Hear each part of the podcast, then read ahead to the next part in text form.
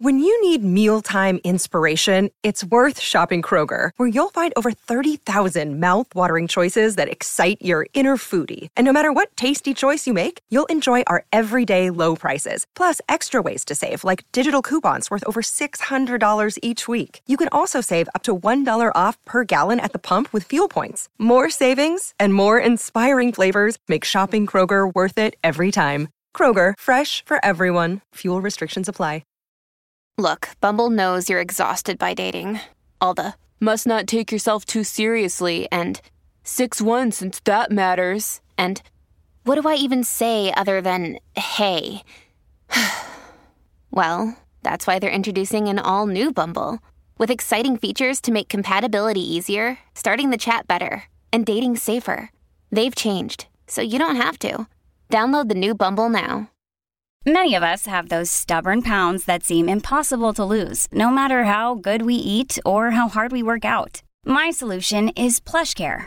PlushCare is a leading telehealth provider with doctors who are there for you day and night to partner with you in your weight loss journey. They can prescribe F D A-approved weight loss medications like Wegovy and Zepbound for those who qualify. Plus, they accept most insurance plans. To get started, visit plushcare.com slash weight loss. That's plushcare.com slash weight loss. Welcome to the New Books Network. Welcome back to the New Books Network. I am your host, Stephen Dozeman. One of the most recognizable tropes in American society in the past few decades is the scarred war veteran, returning from foreign lands with wounds both visible and invisible. His experiences are incomprehensible to those who've not served, but we owe him everything, and it is our duty as American citizens to honor him with non-judgmental empathy so that he might eventually heal and reintegrate into the national community. But this narrative, this response to combat, is neither natural or the only possible way of dealing with the issue. In fact, my guest Nadia Abu El-Haj argues that it is a distinctly apolitical interpretation, one that works as a cover for the politics of American empire, in her new book, Combat Trauma: Imaginaries of War and Citizenship in Post nine eleven America. Beginning her narrative in the nineteen sixties and seventies with the war in Vietnam, El-Haj traces P T S D back to its roots as a response to extreme circumstances. In the soldiers being studied, psychologists found men who were shattered by their experiences, struggling to process them and move on when they returned home. However, key to their understanding was a sense of guilt and complicity in the war. They might have been damaged and in need of care to move forward with their lives, but they were still guilty of immoral and criminal acts. The diagnosis was not just an individualized pathology, but part of a broader political critique, and part of the healing process involved engaging in activism to fight the very systems the soldiers had been participants of. Fast forward a few decades, and this political angle has almost been entirely erased. Instead, soldiers returning from Iraq and Afghanistan are no longer perpetrators, but victims who bear a burden we all must honor them for. This new discourse around trauma buries the possibility of political dissent, leaving us unable to understand the decisions that produced the trauma in the first place, but also focuses so heavily on the traumatized soldier that civilians caught in the crossfire almost never factor in our understanding, in spite of the fact that they are the most numerous victims of wars in the last several decades. This combination has produced a toxic form of militarism, one incapable of sustained political critique, which helps explain why the wars in Iraq and Afghanistan and elsewhere have been able to go on for so long. Combining fields and disciplines and tying numerous disparate threads together, El-Haj's work is a devastatingly urgent, eye-opening critique of a society that has long lost its capacity for critical self-reflection. It reveals many ideological traps and mazes many have found themselves lost in, and even if it cannot bring about a more peaceful world on its own, it can point the way towards a more critical one. Nadia Abu El-Haj is a professor of anthropology at Barnard College. She is also the author of The Genealogical Science, The Search for Jewish Origins and the Politics of Epistemology, and Facts on the Ground, Archaeological Practice and Territorial Self-Fashioning in Israeli Society. Nadia Abu El-Haj, welcome to the New Books Network. Thank you for having me. Yeah, I always like to have guests introduce themselves at the beginning of episodes. Could you maybe tell me and our listeners a little bit, bit about who you are, what your work and research tends to focus on, and maybe a little bit about how you came to write this book? Um, what kind of drew you to this topic? Okay. Well, I mean, I'm a professor of anthropology at um, Barnard College and Columbia University. Um, And I sort of began my life as a Middle East studies person, or my academic life. So my first book, uh, which is called Facts on the Ground, was about Israeli archaeology and the process of colonizing Palestine. Um, and my second book uh, sort of followed in that vein of thinking both about uh, Zionism, but then moving it more into sort of contemporary Jewish identity as well, and questions of race, et cetera, which was called The Genealogical Science, looking at genetic history. And so the move into this book is in some ways, um, in some ways a leap, because it's much more squarely situated in American studies, but it has strong links to two things in my previous works, which one is an interest in the Middle East. Ultimately, this kind of, this was born of the wars in Iraq and Afghanistan. And also, each of my books has some sort of scientific discipline at the center of it. So archaeology in one instance, a subfield of genetics, and this sort of rotates around a certain um, set of conversations and practices in psychiatry. Um, I came to this book really early on in the post nine eleven wars, although I didn't start writing it until much later. Um, but really following the wars in Afghanistan and Iraq, um, especially as casualties to U S troops started rising and the resistance in Iraq in particular started rising. And I noticed how much coverage of that war was beginning to be framed around the, the traumatized American soldier or veteran. And I began to think about what it really meant for so much of the conversation in the American public domain to be talking about the trauma of troops. So that's really how I began, or why I was interested in this, and to try to think about both what that kind of a conversation enables, what it made impossible, and what the political consequences of that were. Yeah, so to dive into the history you tell, um, P T S D emerged uh, as a diagnosis during the Vietnam War, but it drew very heavily on research conducted on survivors of extreme events, such as the Holocaust or the bombings of Hiroshima uh, and Nagasaki. So intense alterations to the diagnosis had to happen uh, because in this new situation, the people being diagnosed were often the perpetrators of the very experiences in question. So could you speak to this challenge and the structure of P T S D as it was initially understood in this context? Sure. So some of that is, a, I mean, there was obviously from the First and Second World Wars, there were military psychiatric discussions about combat trauma. But some of the people that became really central to articulating the trauma uh, for soldiers and veterans who had who had fought in Vietnam, um, they, people like uh, Robert J. Lifton and Chaim Shatan, they had they were psychoanalytically trained, or at least psychodynamically trained still, and were in conversation with psychoanalysts such as William Niederlander and Henry Kristol and Bruno Bettelheim, who had been working in the fifties and sixties with survivors of concentration camps.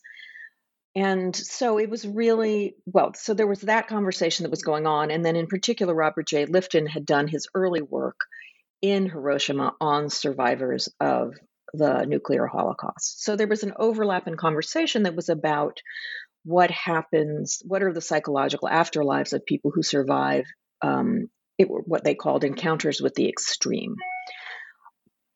Key to that was, became the notion of survivor syndrome or survivor guilt. Now, clearly in those two instances, they were dealing with populations that were un. About or un, unequivocally victim populations, right? Um, concentration camp inmates, civilians who had survived um, the bo- the American atomic bombing of Hiroshima and Nagasaki, but Lifton focused on Hiroshima. But this was with a twist, and the twist was, as you note, as you note, that it was about veterans and soldiers who were perpetrators. I want to be clear that you know even. The move to labeling and understanding this as a trauma of perpetration, which I will um, lay out in a minute, was already a turn because conversations about uh, combat fatigue, let's say after World War Two, were never framed in terms of perpetration. They were trained in terms of combat. I mean, they were framed in terms of combat. But for people like Lifton and Shatan and other people who were involved in the, in the development of what was first known as post-Vietnam syndrome, um, sorry, you may have to add to this a bit. What was first known as post-Vietnam syndrome, they came to this understanding while they were working with veterans who were against the war. So they developed a theory of trauma in tandem with members of the Vet- Vietnam Veterans Against the War who were running rap groups and who had started the rap groups without any participation of psychiatrists and themselves were trying to process their experiences of the war in Vietnam. And then the V V A W becomes a context in which all sorts of psychiatrists and psychologists work with veterans of the war and begin to understand what the cause of their trauma is. And what these veterans tend to be talking about is what they considered sort of standard operating procedure on the battlefields of Vietnam being the commission of atrocities. People are reporting having committed in mass murder, I mean, participated in mass murder or having witnessed it and not done anything, having, you know, committed rapes or again, having witnessed and not stopped people. So the, the conversation was very much tethered to this being a war of excessive brutality, a war that's whose standard operating procedures were, to quote Nick Turse, kill anything that moves, um, where the body count was a, a sign of success. And these structures within the military, as, whether, uh, as well as other elements of sort of military strategy and structure, encouraged mass killing on the killing fields of Vietnam. And these are veterans who came back and really questioned and had a crisis over what they participated in, that they got, that they really came to understand as a brutal imperial endeavor. So post-Vietnam syndrome picks up this notion of survivor guilt and what it is as a, as a key element of trauma. But the guilt, as Lifton um, understands it, is not misplaced. It's not concentration camp survivors who imagine that they had done, that they must have collaborated in order to survive. And it's not the, the survivor guilt of either concentration camp survivors or Hiroshima survivors who, for Lifton, were suffering this encounter with death. Why did I survive and not them? It was much more about what he came to understand or to name realistic guilt, or following Martin Buber, ontic guilt, which meant a recognition that they really were guilty of crimes that they had committed in on the battlefields of Vietnam. And that was the primary source of trauma. So there's a, an inversion here from the question of victimhood to the question of perpetrator, but being a perpetrator as part of a large imperial project. So these were people who were responsible, but they were also calling out the U S government, the U S public, in terms of the war itself as a structural, um, you know, militaristic endeavor. Yeah, if we can maybe continue teasing this political angle out, um, you write a lot about how this original understanding of P T S D uh, in the Vietnam era stood as part of a larger political critique. So the men coming home were broken, but they understood that brokenness was a product of larger systemic forces and their own participation in such systems. So with this, many soldiers participated in anti-war activism, and so did many of the psychologists doing research on trauma. The diagnosis and response to it were tied to broader systems and activities and was deeply political. Could you speak to this angle of the condition and the sorts of participation that was encouraged and brought about? Right. Right. So the activism, which I've spoken about, was at the center of this, the development of the post-Vietnam syndrome, right? So there were these rap groups where veterans and psychiatrists and or psychi- psychologists would get together and process as a group the trauma or the psychological suffering of veterans that had returned. And part of that was an explicit conversation about the war and how that, so that fed in not just to a particular understanding of what comes to be named post-Vietnam syndrome as being born of moral transgression, right? It is also tied into an understanding of what's involved in healing. And for Veterans Against the War and for the psychiatrists who worked with them, there was a, a commitment that healing would happen in part through these R A P groups, what it means to process one's experiences and one's guilt, but that one had to engage politically in the world, that activism to end the war was also part of the healing process. As one person, one psychi- psychiatrist said at one point, I mean, these were people who were injured by the political act of war, by an imperial act of war. They had to reclaim some sense of democratic citizenship and political agency as part of their healing, right? In some sense, it's also about making, one could say, some kind of reparations, to take responsibility for ending the war and to try to um, agitate in that direction. And this, I think, is really important beyond the question of healing, that what post-Vietnam syndrome was understood to be and how sort of um, medicine and politics were completely inseparable at this in this can understanding. It's also really important to keep in mind because come turn of the new millennium, come the new post nine eleven wars, in fact, this even starts in the first Gulf War um, in the nineties, there's this very prevalent American conversation or conversation in the U S public domain about American society being haunted by how Vietnam veterans were treated upon their return. And that narrative completely elides the fact that this was the one war where substantial numbers of veterans, I'm not saying the majority, but substantial numbers of veterans were part of an anti-war movement as it was still, as the war was still going on. They were important and leading voices in that movement starting in the early seventies or late sixties. And in particular, because they couldn't be accused of having been hippies and never having gone to war, right? Um, and that activism, that opposition is really erased by this idea that Vietnam veterans came home and they were merely spat upon by so-called civilians, which means in American parlance, American public, the public that didn't go to war, et cetera.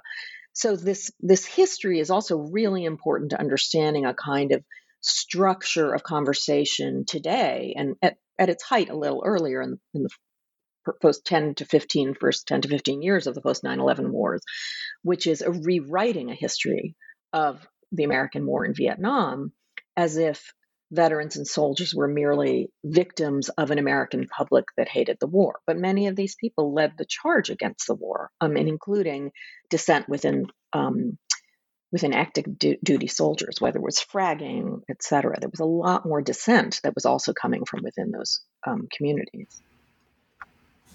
Moving into the years after Vietnam, trauma would be a key term in a variety of political debates, although it would endure some substantial revisions. One key thread you discuss is the feminist movement and its discourse around sexual assault. Major effort was expended on pushing against uh, rape victims, usually women's sense of culpability in such events, which meant P T S D had to then be rethought again to make sense of victims' experience. Could you speak to the feminist movement's input on the diagnosis? Yeah, so I want to start a little bit earlier to explain why I focus on post-Vietnam syndrome somewhat separately. So the nineteen seventies up to nineteen eighty, when the Diagnostic and Statistical Manual of the American Psychiatric Association first includes something called post-traumatic stress disorder. And then I shift to look carefully at the nineteen eighties into the early nineties. There's a sense in the scholarly literature, there's a sort of taken for granted argument that what happens in the nineteen seventies is the convergence of activism amongst Vietnam veterans against the war on the one hand and feminist activists on the other. They converge, their interests um, merge, and what one gets is the production of trauma as a condition of victimhood. So at one end of interpretation, it's saying what P T S D allowed was for American society to come together, despite political differences, around the figure of the Vietnam veteran as a victim of the war, which again I think is a uh, which I think is a massive misreading. And on the um, and on the other hand, it's to say that part of that is because the feminist movement was such a central part of the the emergence of P T S D in nineteen eighty. And what I show in the book is you, if you pause over the nineteen seventies and take seriously this radical politics out of which this notion of post-traumatic stress syndrome was born, and those are the activists that are most important in getting P T S D included in the nineteen eighties. If you pause over that And look very carefully, the feminist activists were not as involved in the nineteen eighties. The conversations around rape were, were not actually really central to D S M three conversations, even though it's one particular cause. You see that there's a conception of trauma at that moment. Again, trauma born of perpetration or born of something you did that has radical political potential. Then I flip to the eighties, and it's in the nineteen eighties that the that feminist concerns um, come to have a much more profound influence on D S M and psychiatric definitions of trauma. And their project is, of course, a different one. They draw on the work of people like Robert J. Lifton, because what the Viet, anti-Vietnam psychiatrists actually succeeded in doing was was getting P T S D into the D S M three, or defining it for the P T S D, for the D S M three, as a legitimate disorder, and one that was created by what was referred to as an event outside the realm of normal human experience. So it was an event. It wasn't that you already had some neurotic or um, psychiatric illness of your own that was being expressed. Things, something happened to you or you did something.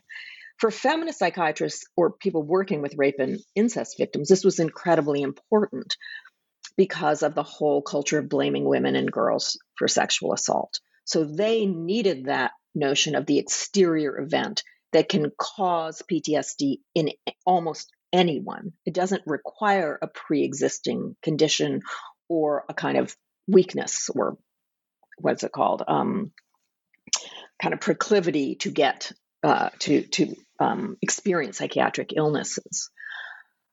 And in that move, they need trauma. They need the trauma victim, the, the person who suffers trauma, or the tra- person diagnosed with trauma, to be a victim and to be innocent, because that's what they're fighting against. They're fighting against blaming the victim, and they're fighting against blaming the victim both in a cultural common sense and, of course, in the judicial system, where the police, et cetera, all assumed that women were somehow guilty, and even girls were somehow guilty, no matter how young, for what had happened to them. So that become, begins to create an, a, a beginnings of a profound shift in conversations um, among psychiatrists who are also pushing to revise the D S M three for the next iteration, the D S M three R, that comes out in the late eighties.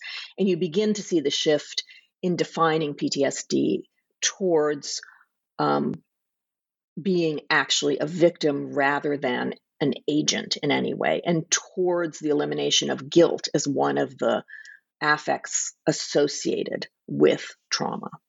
And so we get by the nineties into this place where both clinically and culturally, we, you know, the common sense in, in the U S, but not just in the U S, is that trauma is a condition of victimhood. It's born of having been victimized, right? And in fact, it's born of life threat or perceived life threat to one's oneself, or having witnessed it to someone else. So you, that kind of political valence of the earlier conception begins to drop out gradually of these formal definitions, right? Yeah, developing this, another angle on this, another political movement you talk about was the reemerging conservatism of the seventies and eighties, particularly in the Reagan Revolution. Interestingly, they bought into elements of the feminist critiques around questions of guilt and innocence in traumatic encounters, while discarding the larger critique feminists were making, especially regarding the way much violence against women happened within patriarchal structures such as the nuclear family. So with this new conceptual innocence in hand, conservatives then began a rethinking of the defeat in Vietnam and its implications for America, leading to a new narrative about our involvement in the conflict and the ramifications for future interventions. Could you explain this shift uh, in terms of the kind of political and cultural understanding that they brought about here? Yeah, so I would flip it a little bit and kind of disentangle a few threads here that ultimately come back together, right? Sort of starting in the mid-seventies, you have this um, push, the, the, this, the, the, the beginnings of this conservative reconstruction of the war in Vietnam. You have the rise of the what come to be known as the neocons. You have the rise of the conservative movement that ultimately takes power when Reagan rises to the presidency in nineteen eighty. And key to that, to that shift to the right is reconstructing the war itself. So the question, well, materially key to it was reconstructing the military. The draft is ended in nineteen seventy-four or seventy-five, I can't remember exactly, by the Nixon administration. There's a need to rebuild a professional army, quote unquote. The army was seen as having been in disarray. And politically, it was very much understood that the draft had undermined the military project. You need a professional military that can be relied on. But the other piece of that, which is more the ideological piece, was to reconstruct what it meant that the U S had lost the war in Vietnam. And the argument, and that becomes really important because these are people who want to reestablish the virtue of American intervention in the world, and the U S and, and the whole thing around American exceptionalism, that there it that this is not imperial power, that it has a particular moral role in the world, and that's what intervention is about. And this is a kind of, obviously the height of the Cold War, that there is a project against communism that is not an imperial project. So then the question becomes, well, the U S did not w- lose the war on the battlefields of Vietnam. The U S lost the war on the home front. That the anti-war public made it impossible for the U S military to do what it needed to do to win the war in Vietnam. And a piece of that is where we get to this haunting. And what happens to veterans when soldiers, when they come home and become veterans, is they're treated abominably. And they're treated as if they're war criminals rather than heroes. So you begin to have a reconstruction at that ideological level. What's also, of course, going on in this era is it's the post-civil rights era. And starting in the nineteen sixties, you already have the rise of what has come to be called, you know, we know very well as law and order in the carceral state. Starting in the mid-sixties, starting with the Johnson administration, but all the way on forward, law and order, and then you get the nineteen sixty-eight elections where uh, George Wallace is very explicit about this. Law and order becomes the language through which one speaks about race without speaking about it directly. So civil rights demonstrations, the kinds of quote unquote riots in the streets of cities, gets recast as a problem of law and order and criminality rather than as a political movement. And what then begins to grow is what comes to be known in the seventies and then comes into its own when Reagan wins the presidency as the victims of crime movement. And the victims of crime movement has this whole commitment to the fact that the public sphere has become the public space, which basically means urban public space with all the, you know, uh, silent and not so silent racial racial overtones and undertones that has, has become so dangerous that the normal, like, virtuous citizen can no longer walk the streets without being at risk of being mugged or assaulted or raped or murdered. And this is a movement, again, very white, although it doesn't declare itself as a white movement, but it's a backlash against um, the, the politics of the civil rights movement, now framed as crime, as a problem of crime. When Reagan comes to power, his administration formally backs that movement. It sets up a special committee that's called the Tax Task Force on Victims of Crime, and it tries to restructure the judiciary away from what is understood as the Warren Court having gone too far in the direction of defending the rights of criminals or the accused and completely forgotten about so-called the rights of victims.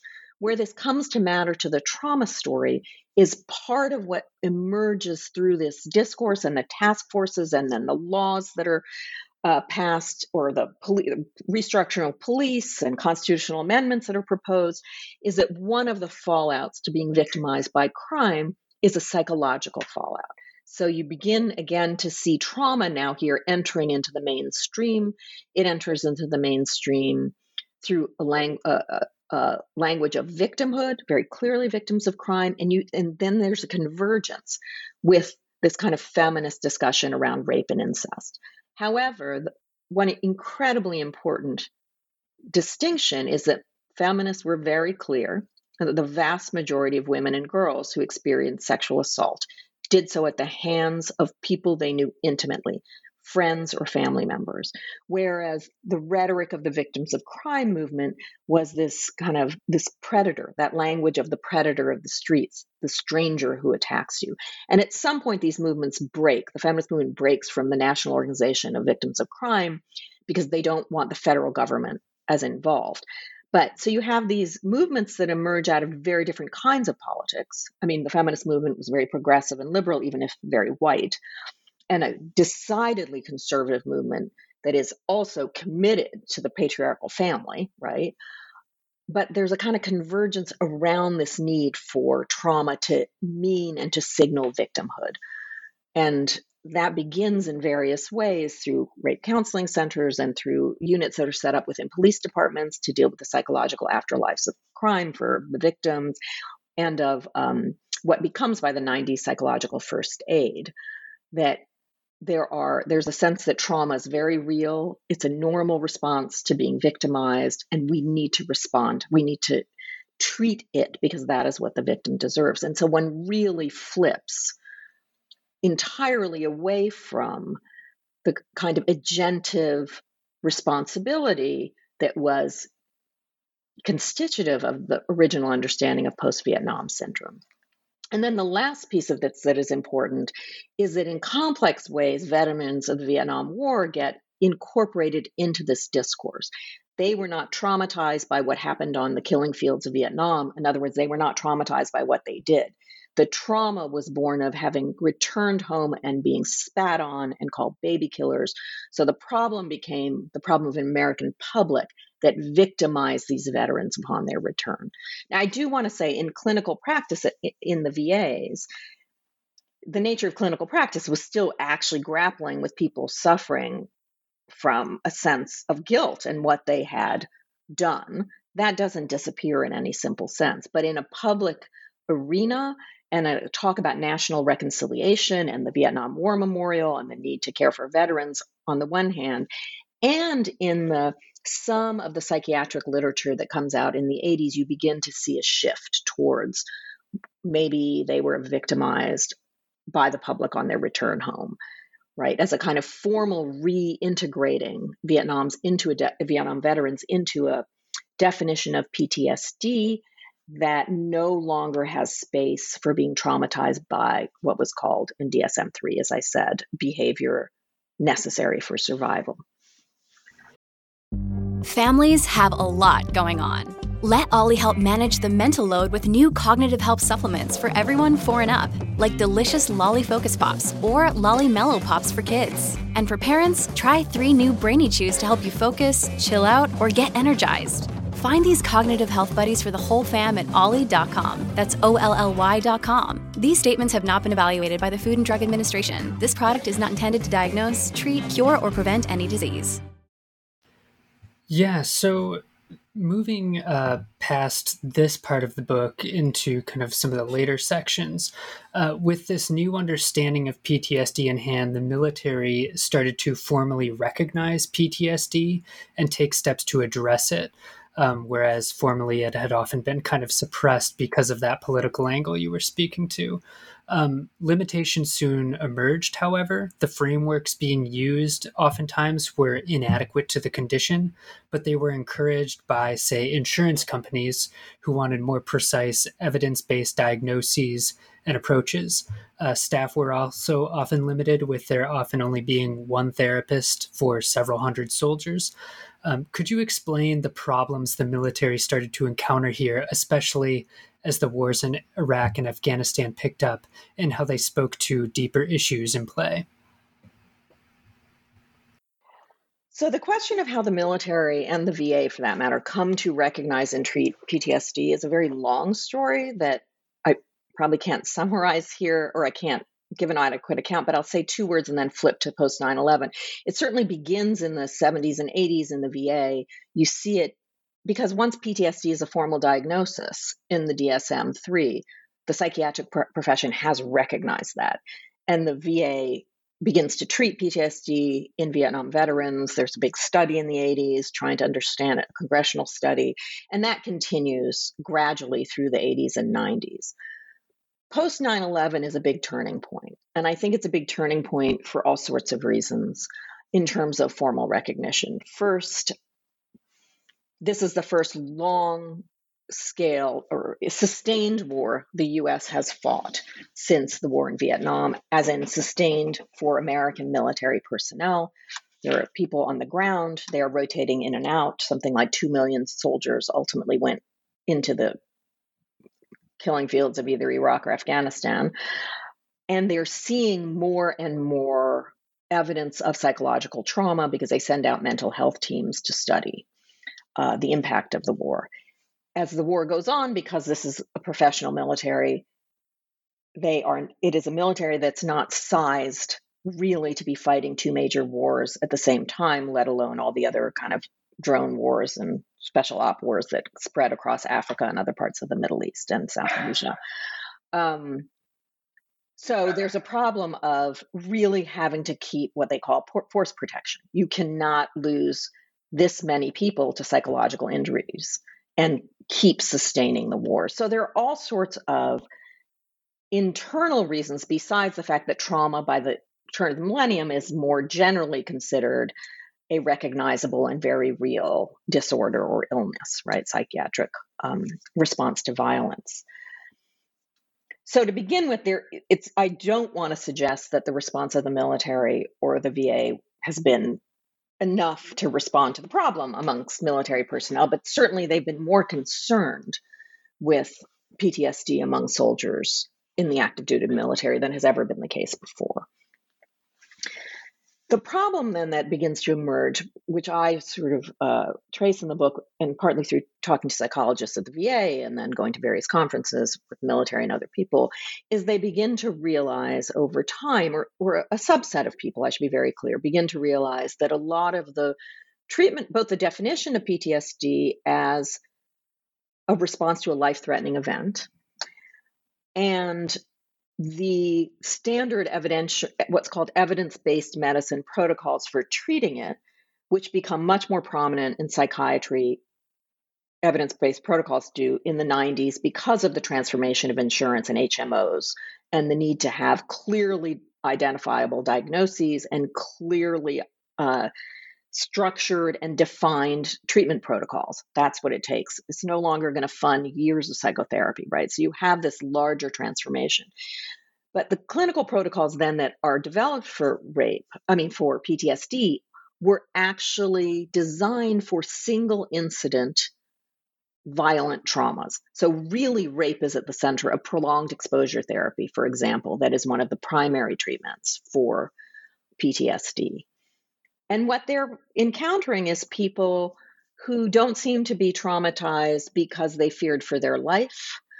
Um, it's they are not don't seem to be traumatized because they feel like a victim, and it's not really helpful to, you know, the other piece of C B T, cognitive behavioral therapy, for something like rape is to begin to undo people's feelings of guilt. It wasn't because I walked down that dark street. I don't bear responsibility for this because women are so conditioned to feel somehow responsible for what happened to them. People are, they're, in some sense, if you want to go back to the nineteen seventies, a lot of people are talking about suffering the consequences of things they have done or of having witnessed, or, you know, somebody tells the story of, you know, we pounded this village with artillery. We went in and there was nothing left. Nothing was moving, you know, not, not a goat, not a person, et cetera, right? So then the question becomes, what's going on in these protocols? And are we not, is our understanding of P T S D on the one hand and the clinical protocols we've developed to treat them on the other, are they inadequate to the task? Are they inadequate to the task that A, is often not single incident, although that doesn't get resolved, but B, and most important, to people who, as some psychologists, several have told me, you know, these are guys who often, you know, they get a high off of the of combat. Killing is not, you know, they, they don't have the same, not killing, they don't have the same kind of fear that we assume one would have in that context. These are people who have gone into the military, they're trained for that kind of fearful, you know, very um, kinetic situation. A lot of what's being narrated is a sense that I transgressed morally, and how do I live with myself? So then that gets us back to the question of transgression. But transgression in a context in which it's not a political critique. So on the one hand, there there's a kind of rethinking of clinical protocols so that what we're not trying to convince someone is they're not responsible, because as people say to me, have said to me, they know they're responsible and it's not helpful for you to keep saying to them, they're not responsible. But when they say they're responsible, it's a sense of their own moral core and the military code that you are responsible for what you do. It's not a discussion of responsibility that takes up the question of what was the war for? Was the war right? Was this something? Is there a political critique that's necessary here? And at the same time, it's not a conversation about responsibility that is talking about atrocity or war crimes. It's saying, in the normal course of what a war is, in doing their job, people are put at risk for trauma. Now trauma understood as also incorporating what is called moral injury, although even if without that language, the possibility of being traumatized by having done something or not having stopped a, a kind of moral transgression, or just by having killed, even if the kill was legitimate in, under rules of engagement. Yeah, to tease this out even more, another key difficulty that emerges is the idea of military culture, where people in the military are ingrained with certain values and ideas, and part of their struggle post-combat is having to reconcile what they did on the battlefield with who they are as soldiers or who they thought they were. So a couple elements of this you pull up are a cultural relativism that gives a critical leniency to certain values, as well as a sort of militarized identity politics that shifts the focus from what one did to who one is and what one's actions in combat say about such an identity. These combine to send people in search of resolution uh, in a very personal rather than material transformation. Could you explain these uh, threads and how they combine to channel responses to trauma down a very personalized, depoliticized route? Right. So both of those threads are ultimately situated under a discourse and common sense in American public culture around what's called the civil-military divide. So let me start with the culturalist argument. So the argument is, I mean, of course, as we know, less than one percent of the American public um, serves in the military, as the language goes. And more than the numbers, what is quite clear is most military bases are concentrated, and I think it's five states. Most are below the Mason-Dixon line, or they're in California. Um, the huge numbers of people who are in the military have family members in the military. It's one of the most um, Uh, reliable predictors of who would go into the military is having some family connection to the military, et cetera. So you have this divide that then also is, is very much construed. It's not a, just a statistical difference. It's construed as, you know, almost incommensurable worlds. And the language then that gets picked up in within psychiatry is a language of what is called cultural psychiatry, even though often they're not referencing the direct cultural psychiatry people, but that it becomes the language. Cultural psychiatry emerged as a subfield of psychiatry that said we need to take culture into account, in other words, but focused on sort of the marginal people who were or marginalized people who were indigenous subjects or race subjects, et cetera, and or um, that one can't always leave those kinds of cultural differences outside the clinical setting. So here, the military itself becomes construed as a culture. It's a culture that has its own values, has its own, basically its own values and virtues is what this is really about. The notion of service, the notion of of uh, being responsible for one's actions, of very, that the argument is that these moral codes are, you know, which are both moral codes and legal codes, rules of engagement, international laws of war, are sort of drilled into soldiers, and I Um, long before they ever see or go to the front, many of whom never really see combat, something about the military people don't usually talk about, et cetera, et cetera. It's its own cultural world. So in order to treat a soldier as a psychiatrist or psychologist, you need to understand military culture, which is part institutional structure and, again, part about values. And one thing about that that becomes really important to point out here is it's not just that it's a different world, a different cultural world, but the valence in this discourse of mil- the military-civilian divide is that it's actually a better world. And I was re- recently watching, actually in the context of a class, I screened this film called Combat Obscura by Miles Lagoze, who's a former Marine It's a documentary made by Miles Lagoze, a former Marine um, photographer um, who was in Afghanistan. And there's one scene in which he basically shows, it's a very interesting film, actually, very flat, very unromantic understanding or depiction of what what being in Afghanistan on an everyday basis involved. And there's one scene in which there's a chaplain, a military chaplain, who's giving the kind of eulogy for a Marine who died in this memorial. And he says, this is someone who, unlike ninety percent of Americans, stepped up to serve. You know, it goes on and on about not being selfish, about stepping up to serve, about being, I don't know why he used the number ninety percent, because it's actually ninety-nine percent, right? But he kept saying ninety percent. And part of it, then he was saying, this is someone who will never have to wonder whether his life had any meaning. It had meaning. He was doing something in the world. And that's the kind of valence that is structured into this conversation about the military-civilian divide. So it's not cultural relativism simply in the sense that it's a different culture. There's also a sense that it's a better one. Um, the way in which that devolves into identity politics, I think, is very particular. And it's it's that there are moments where you hear that grammar of identity politics running through, which is really when the conversation devolves into you as a civilian. And again, in this discourse, civilian means whoever, Americans who never served in the military and who do not know war, rather than an Iraqi or Afghan civilian who's kind of caught in the crossfire of war. Um, you who've never served cannot know. You don't know what it's like to go to war. You don't know what that experience is. And therefore, really, you can, you have to defer in a certain way. So I I don't argue in the book that there's a an explicit sort of appropriation of the notion of identity politics in here, but I think there's a grammar that runs through this conversation, and it both saturates the psychiatric literature, which is you need to know who they are before you can treat them, right?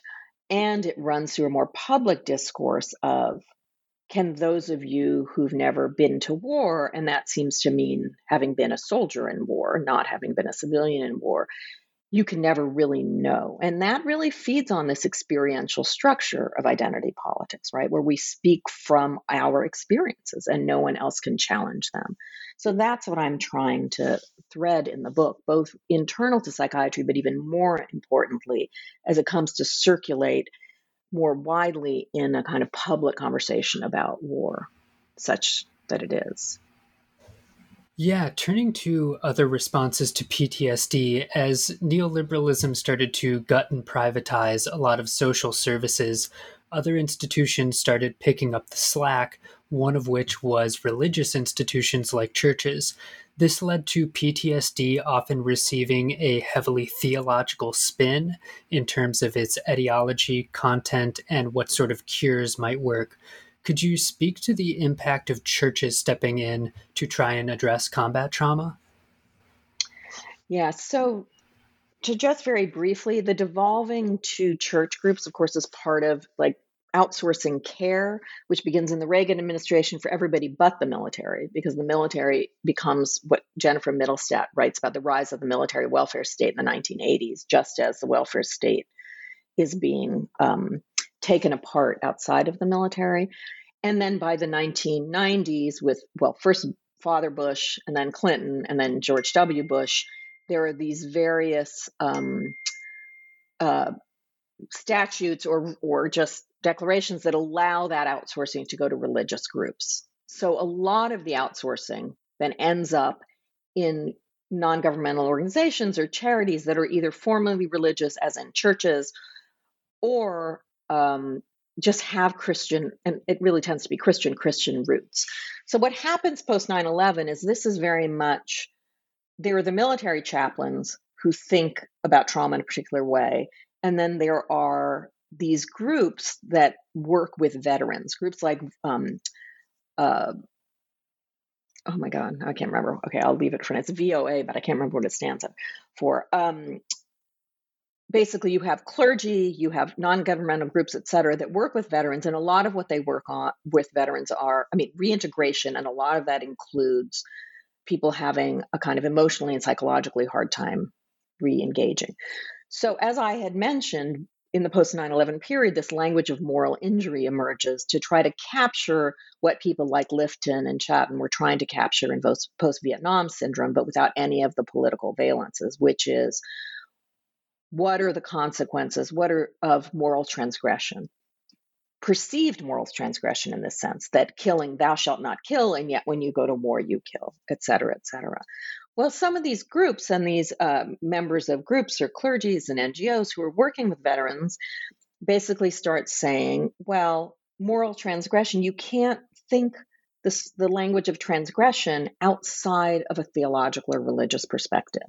And even the clinicians are beginning to talk about injuries to the soul. And for them, they need soul in some secular sense of some profound sense of who one is. But the soul, and obviously in religious theology and particularly Christian theology, means something very different. So you have chaplains in the military who are writing about this, and you have people who work with um, non-governmental groups that are often funded through the federal government by outsourcing, who begin to say, maybe clinical medicine isn't quite up to the task here. Because if we're talking about moral transgression, and if we're talking about um, damage to the soul, what we're really talking about is a theological problem. It's a crisis of faith. And they begin to reframe this in the language of war being a, a confrontation with radical evil. And what we're really talking about here is sin. But again, it's not saying they really sinned. It's saying they think they have sinned. So then the work of helping people deal with their moral injury, they really pick up this language, becomes a work of pastoral care and a work of trying to reintegrate um, individuals into the community in which they live, but also for many people into the community of Christ. Although people say you can do in other religions, there are Jewish rabbis who um, also participate in this, but the primary conversation is a Christian one. And the process of healing then is understood not just as pastoral care, but also through the question of what role might ritual play.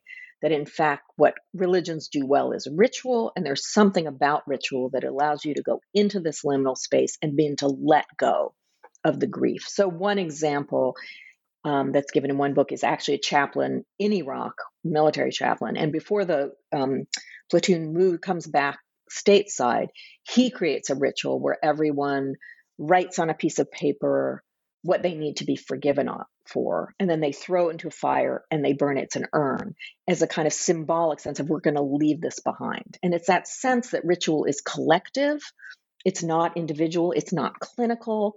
It's dealing with these profound senses of having sinned or having violated one's moral and religious code, that that ultimately captures what this term moral injury means, and it cannot be adequate. For some people, it can't be treated at all clinically, and for other religious figures thinking through this, organizations, you need some combination of the clinical and the spiritual. Another means of addressing trauma has been through theater performances, including having soldiers and their families participate in readings and discussions of various classics from Shakespeare to Homer. Well, you do point out that this has potential to bring in some radical critical ideas to the discussions happening around politics, war, and trauma. This potential tends to get buried under a more prominent imperative to have soldiers speak their truth without fear of judgment. Could you speak to these performances and what they reveal? Right. So I write a bit about, in one chapter, I, I deal specifically with a group called Theater of War that was founded by Bryan Doerries, who studied, you know, classics in college and, you know, just became deeply, for personal reasons, engaged in thinking about Greek tragedies. And he reads Greek tragedies as plays that were designed to teach us how, about pain and suffering.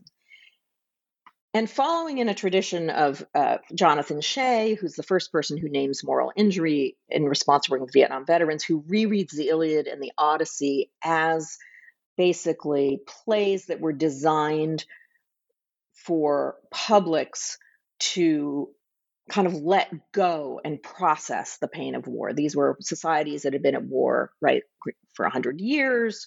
Uh, soldiers come back. How do they process their pain and grief? So Theater of War start is started by Bryan Doerries in in connection with the Marines. He spends a couple of years getting them to agree to let him stage play readings. He does, you know, play readings, and he does some some of the less um, well-known plays by uh, Sophocles, Ajax, and uh, Philoctetes. It's the ones he focuses on. And basically, he started doing these in the context of Marine bases, and then started staging what he calls in these mixers, civilian, veteran, or, and military audiences. Basically, what happens is you you have a group of often very famous actors who just are sitting on the stage at a table. There's no adornment, and they read these extraordinarily painful scenes from Ajax uh, or whatever, which are really scenes of suicide and scenes of Um, you know, encountering or, you know, wives and children then grieving, and then opens the conversation up to the audience. And and what Doerries thinks he's doing is is really allowing, these stagings are really understood as cathartic in that classic psychoanalytic sense, although without all the deep psychoanalytic content of psychoanalysis tethered to it. Um, that if you, that if they're designed to release the pain, and so when he stages of them in Marine context, it's a question of this is a way, or which is where he did it, Marines get to express their pain and in ways that they just have no other context to express. And in the context of these quote unquote mixed audiences, it's really a call upon so-called civilians, the American public, to listen to the pain and suffering of the veterans and soldiers in their midst.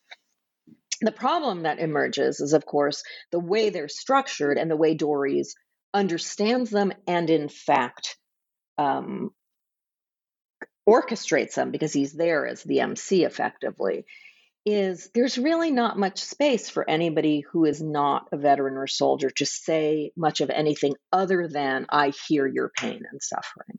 So I was once in one that was held at Columbia. I mean, I've been to a bunch of them, and someone who actually was a professor, I don't know who it was, but much older, who says, I remember the sixties. And the difference was there were voices within the military, right? Again, there was dissent within the active military ranks. There was dissent within, they were articulating critique. Where is that now? You're calling upon the public, but what about them?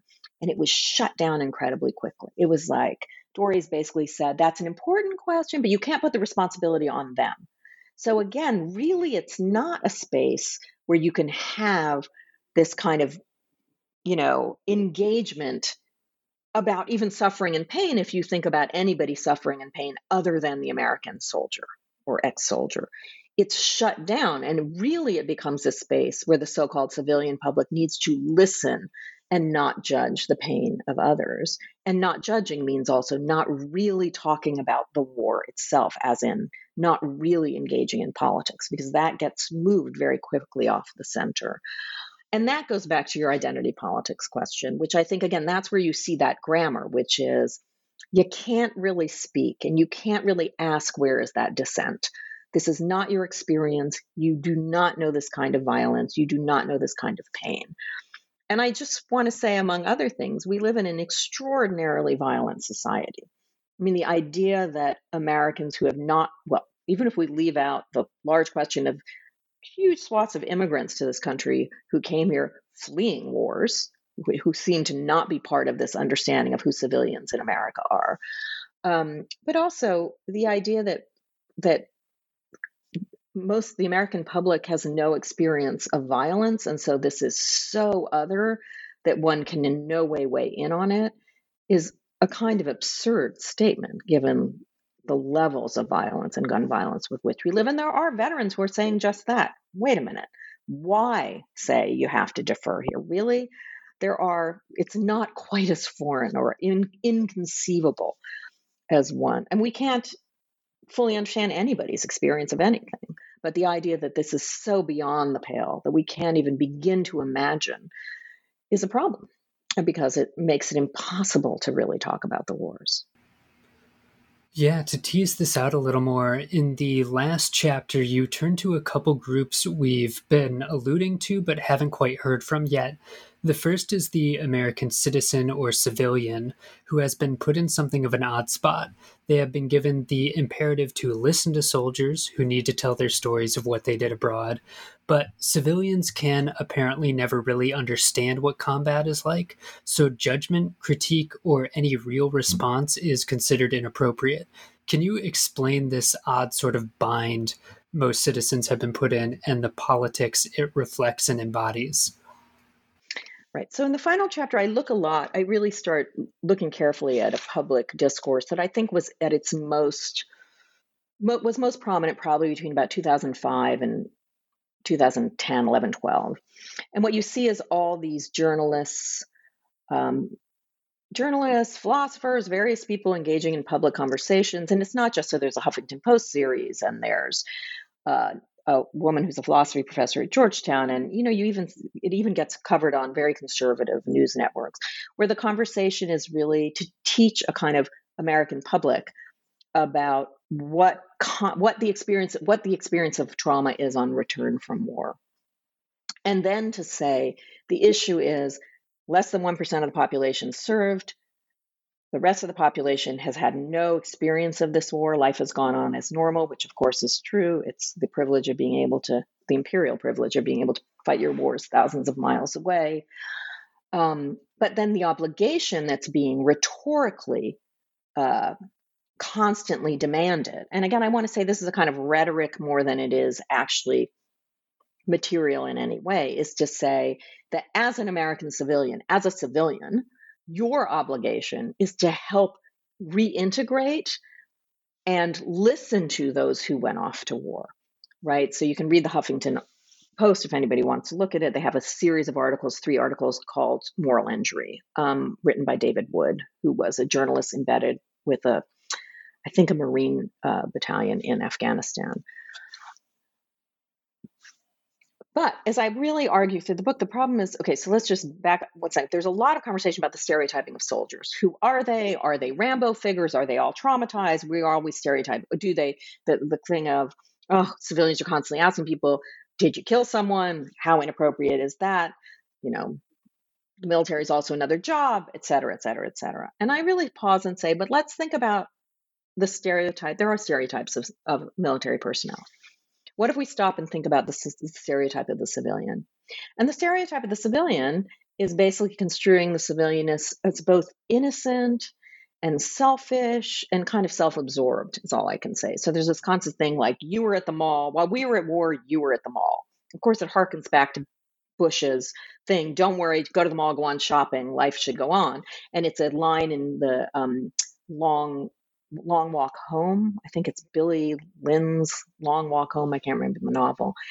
Um, but it comes up again and again.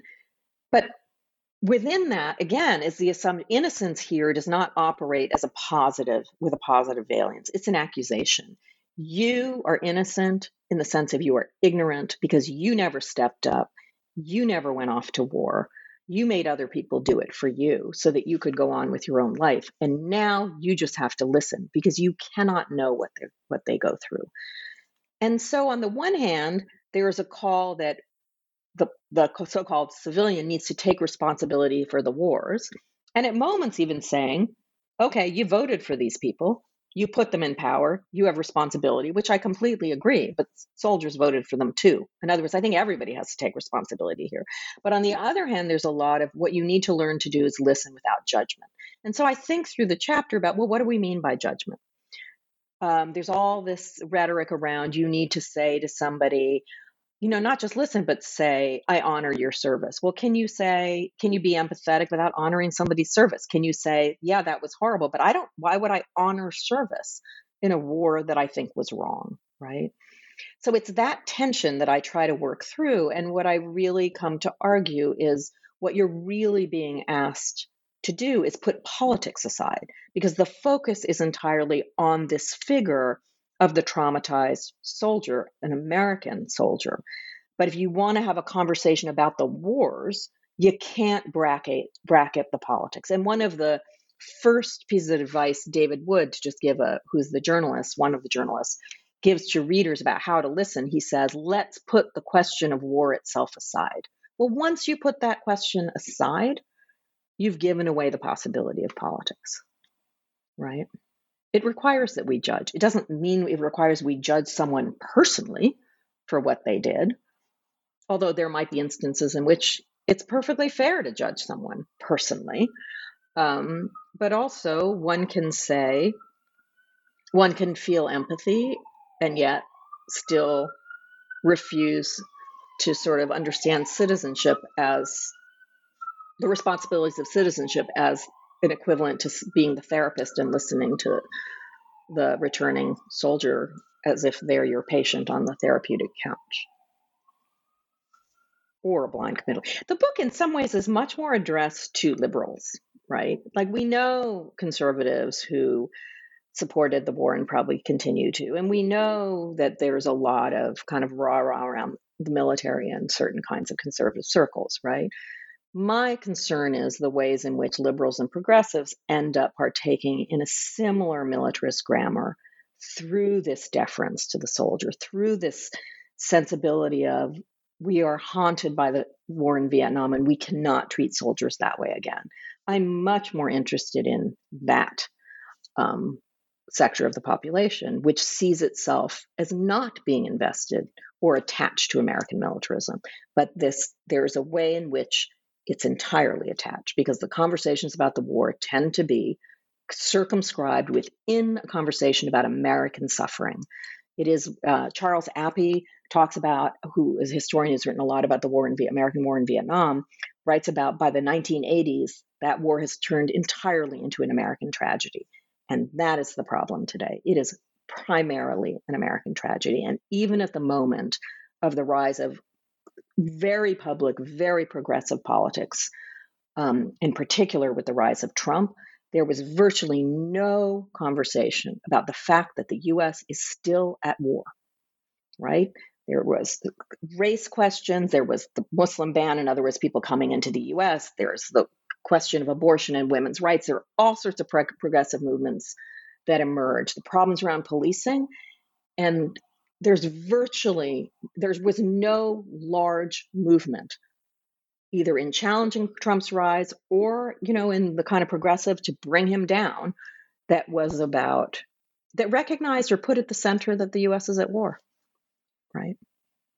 It's just not part of American progressive consciousness in any sustained way that would uh, that would be equal to the vast length and destruction of these wars. Yeah. Um... Moving along, another group that has been kept silent are civilians of nations we send our troops to, Iraq and Afghanistan, to name a couple prominent examples. Uh, they're exposed to the same violence American soldiers are, but the question of their trauma rarely comes up and is rarely factored into our understanding of the psychic costs of conflict. So how does this erasure function, and what does this silence enable politically for American empire? Well, I think that the silencing happens precisely because so much of the focus of, basically, there's been an assumption and a very common rhetoric that these wars have not been present in the American public sphere. They've been invisible. They've only been invisible if you think that the figure of the American soldier and veteran, and in particular, the injured soldier and veteran, and again, even more specifically, the traumatized soldier and veteran, does not is not about the war. These wars have been incredibly prominent if you take seriously that they appear on the home front, on the American home front, through this figure of the traumatized soldier. Think about television shows, think about journalism, think about literature and veterans literature, et cetera. So I think that's exactly the problem with this, is we shift the focus without explicitly calling soldiers veterans. They come to occupy that slot as if they are the only victims and those suffering from these wars. But having said that, civilians in Iraq and Afghanistan do not suffer the same violence as American soldiers. They are civilians in a war zone, right? If there's a moral equivalence to be drawn, and if there's a question of suffering and pain that might be equivalent, it would be between combatants on both sides. But if there ever is a moral equivalence drawn or even mentioned, it's between American soldiers and Iraqi and Afghan, et cetera, civilians. Those are not the same experiences of war. The vast majority of people who die in wars post-Second World War, eighty-five percent are civilians. In Iraq and Afghanistan, it's civilians. It's not American soldiers. And it's, it, you know, it's civilians and then combatants at a local level. So I don't think that they, they suffer the same violence. And I think that we have to be very clear that they do not suffer them. They are on the receiving end of American military violence. And of course, the violence of the combatants that are, you know, whether it's the Taliban or whoever in Iraq and Afghanistan. So the equivalence can't be American soldiers and Iraqi and Afghan and et cetera civilians if we're going to talk about any equivalence or psychological. I mean, if we're going to talk about the, the trauma of combat, well, there are other combatants in the scene, right? But anyway, I think this focus on the figure of the American soldier who is traumatized or seriously injured in other ways, because there's extraordinary injury, right, is precisely what makes it impossible to have that other conversation in any sustained matter. I mean, it's out there. The pop, you know, it pops up. We know this is going on. It just is not politically salient in any way in American politics. Yeah, so given the last year of conflict in Ukraine, rising tensions with China, and increasing global instability due to economic crises and climate change, the potential for conflict is likely to be with us for some time. Given everything you've put on the table, are there new ways of thinking about the psychic costs of conflict that might help push us away from it, or at least open up space to be critical of it? Uh, put another way, how can we talk about conflict in a way that enables a humanistic critique of empire rather than its reification? So I would answer that in two parts. One is part of the reason I went back and revisited, or a big part of the reason I went back and revisited the nineteen seventies and the work of the Vietnam Veterans Against the War and the psychiatrists, radical psychiatrists who worked with them, is I, you know, rather than it being a moment, as I said, where trauma becomes victimhood and you've set the responsibility of American military and sol- the military as an institution, soldiers aside, it's really this one moment where you see that trauma and politics are not alternatives. You can have a deeply politicized understanding of trauma. So you can have an understanding of the suffering of American troops that absolutely still takes into account a political critique of the war. And if one is going to understand or think about trauma and psychic damage, one shouldn't extract it from the politics that produces it. Having said that, I actually think what we really need to do is move the conversation off of psychic damage. We need to have political conversations. What are these wars about? What are the U S actually interests in these countries? What about the war on terror that is still going on? The U S is, still has special op troops all over the world. They are still carrying out drone operations. They are still training local militaries to fight so-called, you know, terrorists. This war is still going on. I actually think we need to shift the conversation and say, we need to have a political conversation here about U S interests, about U S empire, about the stakes for the U S in Ukraine. Again, and I want to be clear, the Russian invasion of Ukraine was a war crime in the same way that the U S invasion of Iraq was, explicitly started on a lie. Do Ukrainians have the right to defend their own country? Absolutely. Is the U S somehow a virtuous moral leader of the world now with Ukraine? No. The U S has its own interests. NATO did not help. Well, let's put it this way. NATO made the rise of the radical kind of a fascist imaginary in Russia possible as well. There's responsibility there. We have to have those conversations, right?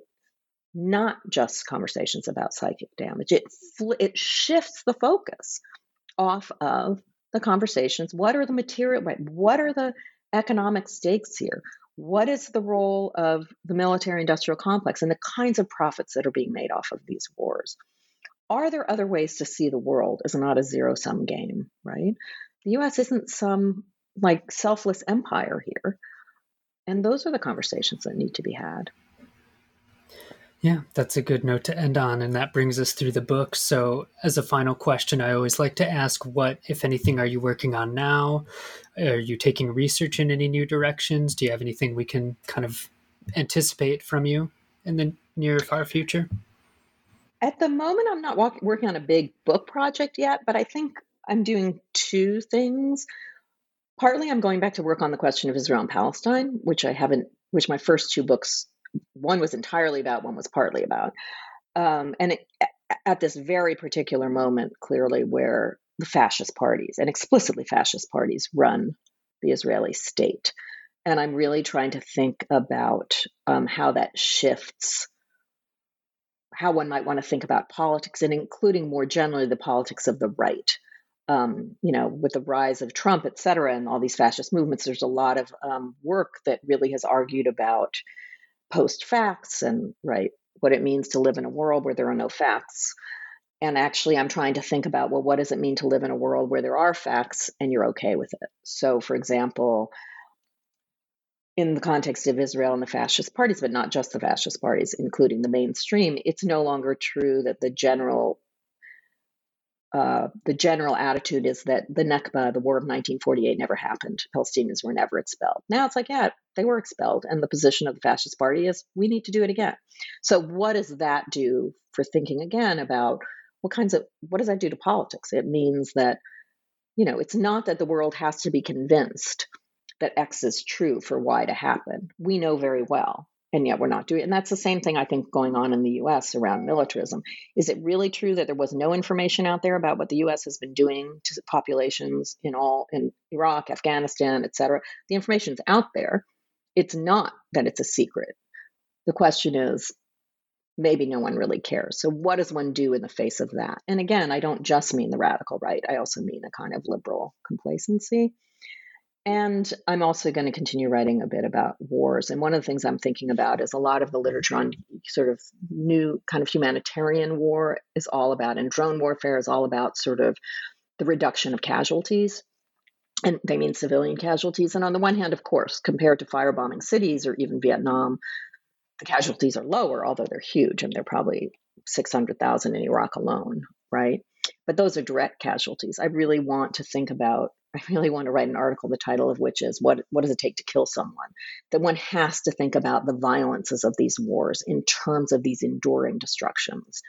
Uranium-depleted weapons, for example, or burn pits. It's not just U S veterans who are suffering the effects of burn pits. What about people who've been living next to those burn pits now for twenty years? So that's the other piece I want to sort of think about a little bit. Yeah, very heavy stuff, but you've got a lot to work with. So in the meantime, Nadia Abu El-Haj, thank you so much for being with us. Thank you for having me. It was a pleasure.